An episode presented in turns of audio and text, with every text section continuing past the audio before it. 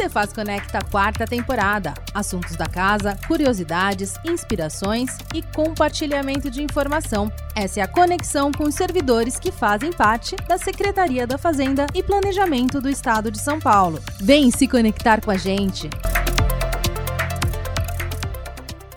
Olá, eu sou Amanda Barbosa das Com. Mais um Cefaz Conecta começando. A nossa convidada de hoje é a Gislene Pereira, assessora técnica de gabinete que atua na controladoria da Cefaz. Ela vai falar sobre o DCA, onde realizava auditoria em várias secretarias do estado, do CPMAG, onde aprendeu muito sobre a infraestrutura do prédio da secretaria e sobre a controladoria. Fora da Cefaz, ela vai falar sobre a sua paixão pelo carnaval e por seu time de coração. Você não vai perder, não é mesmo?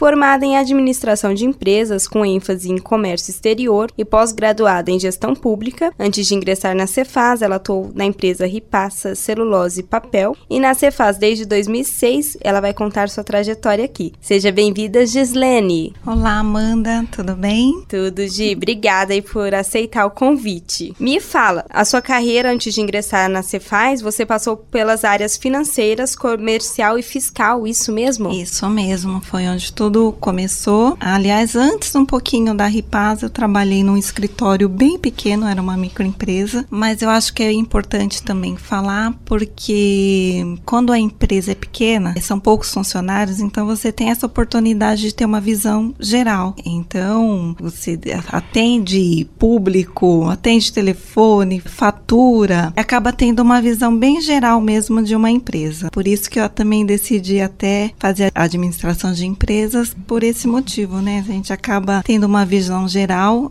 e acabei seguindo esse caminho.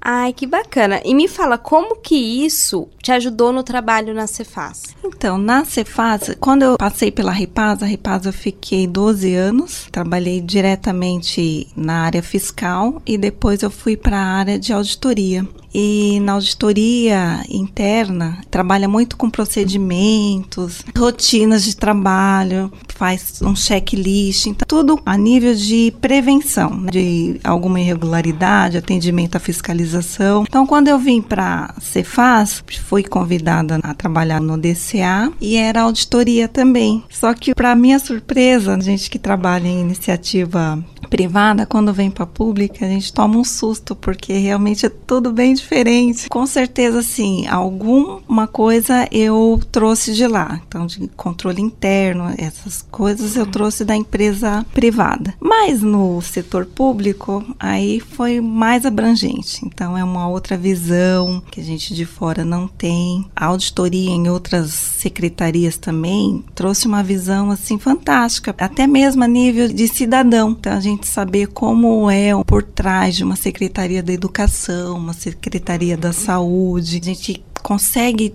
ver as dificuldades também das unidades. Então, isso é importante. Na auditoria, não era só a nível de penalizar, a gente tentava é, recomendar algumas coisas para o andamento perfeito das unidades auditadas.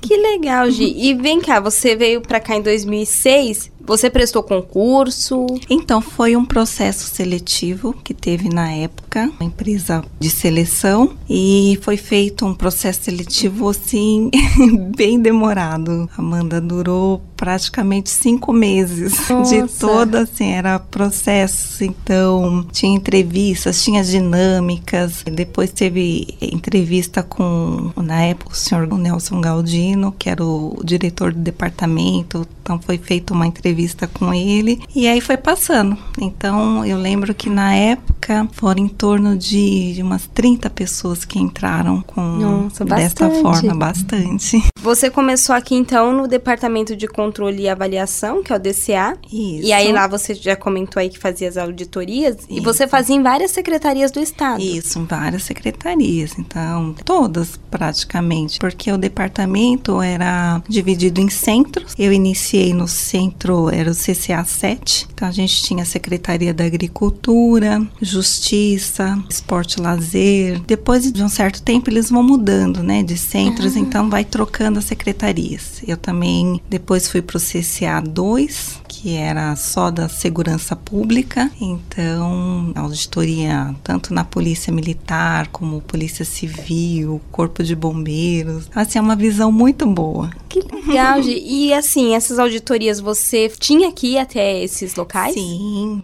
todos, a gente era sempre em loco fora. Então, a gente fazia as auditorias, analisava processos, isso tudo lá na secretaria, via a execução dos contratos e vinha para ser só para fazer os relatórios. Então a gente ficava mais fora do que dentro da secretaria. Nossa, mas época. que bacana, porque é. é. uma coisa que conhece, você veio aí do setor privado, Isso. trouxe o conhecimento do setor privado, aí se deu ali no setor público, mas você além de ficar aqui na fazenda, você ficava muito fora também conhecendo Isso. essas secretarias, porque a fazenda tem é. esse papel, né, Isso. né, de olhar aí as secretarias todas. Isso, mas é bem interessante mesmo. Nossa, bem bacana. Aí depois você foi pro CPMAG. Isso. E no meu tempo não era nem essa sigla, era Centro de Engenharia e Manutenção, que é, é dentro do Departamento de Suprimentos e Infraestrutura da SI. E aí também, Amanda, foi muito engraçado porque cada passo que a gente dá, a gente é um aprendizado muito grande, né? A gente está sempre aprendendo. Foi também um momento, fui super bem recebida pelo pessoal de lá,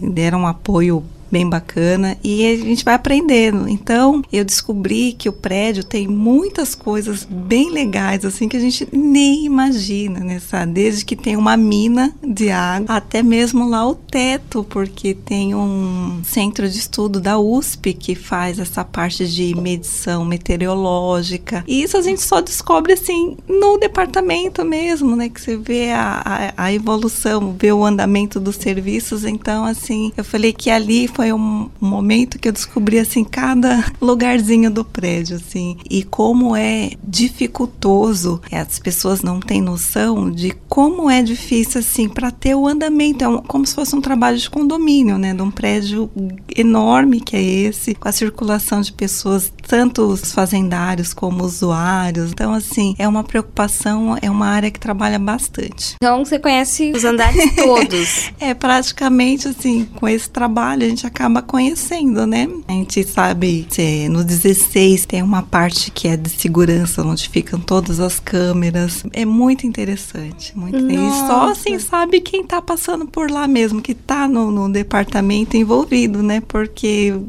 Aposto que outros usuários circulam no prédio, mas não tem noção. Fui para lá, fiquei na parte de apoio de contratos, né? Então, assim, você vê a execução de contratos, que nem contratos de, de limpeza, contratos de, da máquina do café. Então, assim, a gente tava como se fosse uma gestão olhando, né? Então, para ver se não tem nada assim irregular, tá tudo funcionando direitinho. E aí depois né? vocês vão em loco ali nos andares para é, checar isso, se tá aí funcionando. Tem uma parte que, do pessoal que é o próprio gestor de contrato que tem essa função de acompanhamento para ver se tá executando tudo certinho. Nossa, muito legal. E nessa época aí, o que que mais te surpreendeu no prédio das suas descobertas? então, é sempre o subsolo, né? Porque a gente entra aqui pelo térreo, você acha que nem imagina que tem dois, três andares abaixo, né? Então é isso surpreende um pouquinho mesmo. Que tá a mina, tem é, o cofre, tem né? o cofre. É surpreendente assim, e é uma coisa que foi bem gratificante para mim assim, a gente saber dessa estrutura. Aí depois teve a montagem também dos jardins. Então, Olá, essa época eu já tava lá e acabei acompanhando um pouquinho. Nossa, que legal. E como que surgiu essa questão aí do jardim, já que você falou, a montagem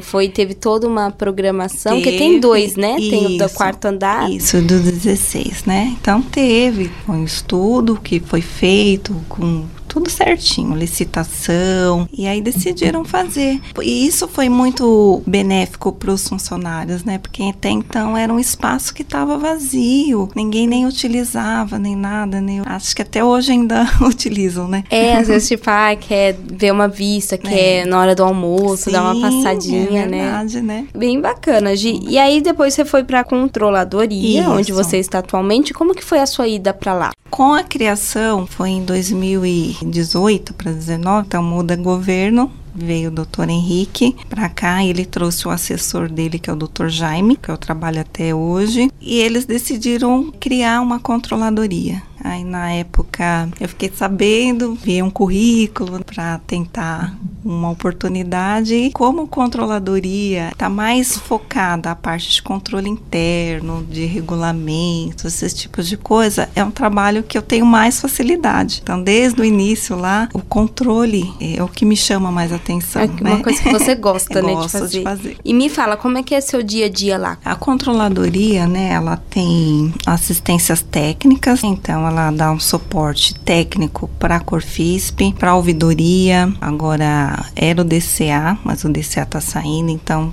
foi criado também o DCI, que é o Departamento de Conformidade Interna, e é esse que eu tô agora realmente desenvolvendo bastante atividades. Então a gente está captando pessoas, né? A gente está com a ideia de, então vai ser assim mais voltado a uma auditoria interna. A ideia é todo o departamento aqui da Cefaz passar pela auditoria interna, mas não assim para penalizar. A gente tem que acabar com essa ideia de que a auditoria é ruim. Então a auditoria é mais no sentido de ajudar, de um trabalho preventivo por bom andamento de cada departamento, cada unidade que a gente passar. Nossa, bem interessante, É. porque assim, é uma orientação. E, é, a intenção é essa mesmo. E evitar uma penalização, de repente, é uma coisa que é arbitrária, não pode de jeito nenhum e tá fazendo sem até o conhecimento. Nossa, tipo, você tem uma trajetória aí bem ampla na É. Cefaz e um conhecimento do prédio em si, Isso. de várias áreas. Agora a gente vai dar aquela misturadinha no nosso Uhum. podcast, a gente vai falar da sua vida fora da Cefaz. Você tem uma paixão aí pelo Santos,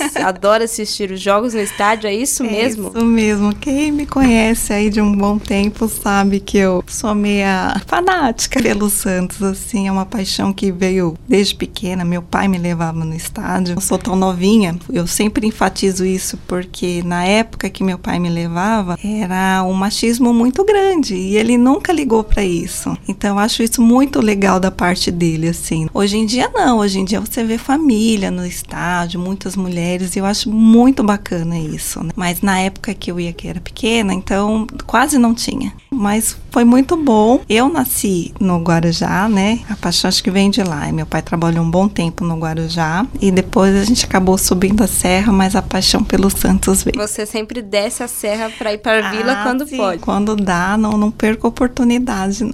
Nossa, muito interessante isso, Gi, porque veio de pai pra filha, É. né? Você tem irmãos? Eu tenho três irmãos. E são dois santistas e dois que viraram a casaca por causa de padrinhos, viraram palmeirenses. De menina só eu. Legal, então você veio ali numa Santista, época né? que era aquela coisa que nem você falou, muito machismo, muito bloqueio ali, né? Isso. Tipo, ah, mulher no estádio, imagina, É. não entende de futebol. E ainda bem que ele te incentivou, né? Pois é, A então. quebrar esses tabus. Pois é, e hoje em dia é bem assim, pra mim que vou, quando eu vejo assim, sabe, turma de meninas que estão sozinhas ali no estádio, isso é muito legal. Eu aprendi com meu pai, eu acabo ensinando para os meus filhos também, então a gente vai pra torcer. Se tiver alguma confusão, a gente muda pro outro lado. E você passou essa paixão pros seus filhos Ah, também. Os dois adoram. E me fala, qual foi o jogo que você viu no estádio, aquele que mais te emocionou, mais te marcou? Vários mesmo, mas o de 2002 é o Campeonato Brasileiro que foi em cima do Corinthians. Que foi até no Morumbi. Eu lembro assim que foi uma emoção muito grande. Eu, pra ter uma ideia, eu fui com um casal de amigos e eles eram corintianos e eu fui de carona. Então, quando viram o carro o rapaz com a camisa do Corinthians, já direcionaram pra gente ir pro lado do Corinthians. E eu, não, eu não posso. E eu lembro que eu coloquei um casaco por cima da camiseta do Santos que eu tava e eu passei no meio da torcida do Corinthians inteira, porque era pra entrar do lado do Santos e deu sorte. E como que foi campeão, pra ir né, embora? né? Você voltou com esse casal? Não, aí lá eu já encontrei, meu pai já tava lá, meu irmão também, que é Santista, já tava lá. Ai, que legal, Gi. E outra paixão da sua vida é o carnaval. Você desfila na Unidos de Vila Maria. Me fala, como que isso começou, essa paixão? Desde quando você desfila lá? A Unidos de Vila Maria, eu moro muito perto, Amanda, muito pertinho mesmo da quadra. Pra você ter uma ideia, meus filhos vão a pé pra quadra. E começou assim, depois de uma parte triste, depois que eu perdi meus pais, então foi um intervalo bem pequeno entre um e outro. Primeiro foi minha mãe, um ano e pouco depois foi meu pai. Então estava assim uma família muito triste. E até mesmo para incentivar meus filhos, que eles ficavam com os meus pais. E aí eu comecei a ver o que que tinha na quadra para poder levar eles. E aí começou assim. Então a gente foi em busca de um projeto social e que lá tem muitos. E eles iniciaram tocando bateria lá na bateria Mirim, que é um projeto social. Hoje em dia já estão na bateria principal. Ai, desfilam junto com você. Desfilam todos lá, a família inteira. E aí é muito gostoso, Amanda. E assim, é um universo também que, que eu gosto muito de falar, porque tem pessoas que acham que carnaval é só ali em fevereiro, aquilo pronto, acabou. Não, a quadra fica aberta o ano inteiro. Tem trabalho social, trabalho de voluntário, eu faço parte do trabalho voluntário de lá. É fascinante. Então lá tem projeto social que é da área da saúde, na área da educação, de lazer. Então é muito bacana mesmo. E todos os projetos para a população é gratuito. Então você tem atendimento odontológico, psicológico, tem o ecoterapia com crianças com deficiências cognitivas na área de lazer, então tem balé, tem capoeira, tem escolinha de futebol. São mais de 35 projetos que a vila faz o ano inteiro. Fora isso tem o que é o samba do bem, que é a parte de voluntariado. Então o ano todo também arrecadando alimentos, roupas, é só para doação, assim, pessoal bem carente mesmo, idosos, bem gostoso. É um trabalho, assim, que dá orgulho de fazer parte. E, assim, o que me chama a atenção é que, assim, você te acolheu e você isso. entrou ali num momento muito complexo da sua vida, Sim, muito triste. Você isso. tinha vindo ali de uma perda, a vida te direcionou para o é. carnaval é. e você passou a fazer trabalhos voluntários. Sim. E como que é ser voluntária na Unidos de Vila Maria? O que, que você faz lá? Ah, é muito gostoso. A gente trabalha com com arrecadação de alimentos todo mês são distribuídos cestas básicas para a população carente. E, e, essa parte de voluntariado é o ano todo. Então, assim, tem alguma família que está precisando de algum outro apoio, entre em contato, a gente tenta barganhar, vai na comunidade, vai na redondeza. O comércio da Vila Maria ajuda muito a escola nesse sentido e é muito bacana. Então, você ali arrecada e também vai junto nas Isso, entregas. Vai nas entregas. E me conta aí agora, agora carnaval, escola de samba. Que ala você desfila na Vila Maria? Tem uma ala que chama ala paulista. Eu que eu particularmente gosto é a ala que vai no chão mesmo. Embora que eu tenha um sonho ainda de um dia de ir no carro, assim, quem sabe um dia eu consigo isso. É uma ala que vai no chão, então é fantasia de acordo com o tema, né? O pessoal acha que acaba não, não conhecendo, porque geralmente a gente tá muito fantasiado. Que legal, Gi. E me fala, os ensaios começam há quanto tempo antes? Então, em torno de seis meses antes, o enredo é colocado, vamos supor, terminou um carnaval, três meses depois já é colocado um enredo. E desse enredo aí começa a trabalhar. Então tem o pessoal da fábrica, pessoal de costura, começa já a fazer as fantasias. O ensaio mesmo com a população, vamos supor, o ano que vem vai ser em fevereiro, o carnaval, dia 17 de fevereiro. Com certeza que em setembro a gente já começa a quadra já abrir para alguns ensaios, que tem algumas aulas que são coreografadas, essas tem que trabalhar um pouco mais. Tem que ensaiar bem tem que ensaiar bem. E você falou aí de costureiras, de fábrica, então, além de tudo, não é só aquela alegria, aquele brilho no carnaval em fevereiro. A escola de samba também proporciona muitos empregos, né? Muitos. E isso é bacana. Até mesmo por conta da pandemia, ficou dois anos, a comunidade mesmo teve que se ajudar, porque justamente isso, o pessoal que fica por trás, né? Que nem as costureiras não tinham que, muito o que fazer. Então a gente começou. Então fazia máscaras, a gente gente saía para vender as máscaras, divulgar, porque para poder pagar o pessoal da costura, né? Então, o pessoal que trabalha nas engrenagens dos carros. Então, assim, é, é muita gente por trás disso tudo. Nossa, que bacana. E me fala, você falou aí da pandemia, como que foi você poder, este ano, pisar no sambódromo do IMB de novo?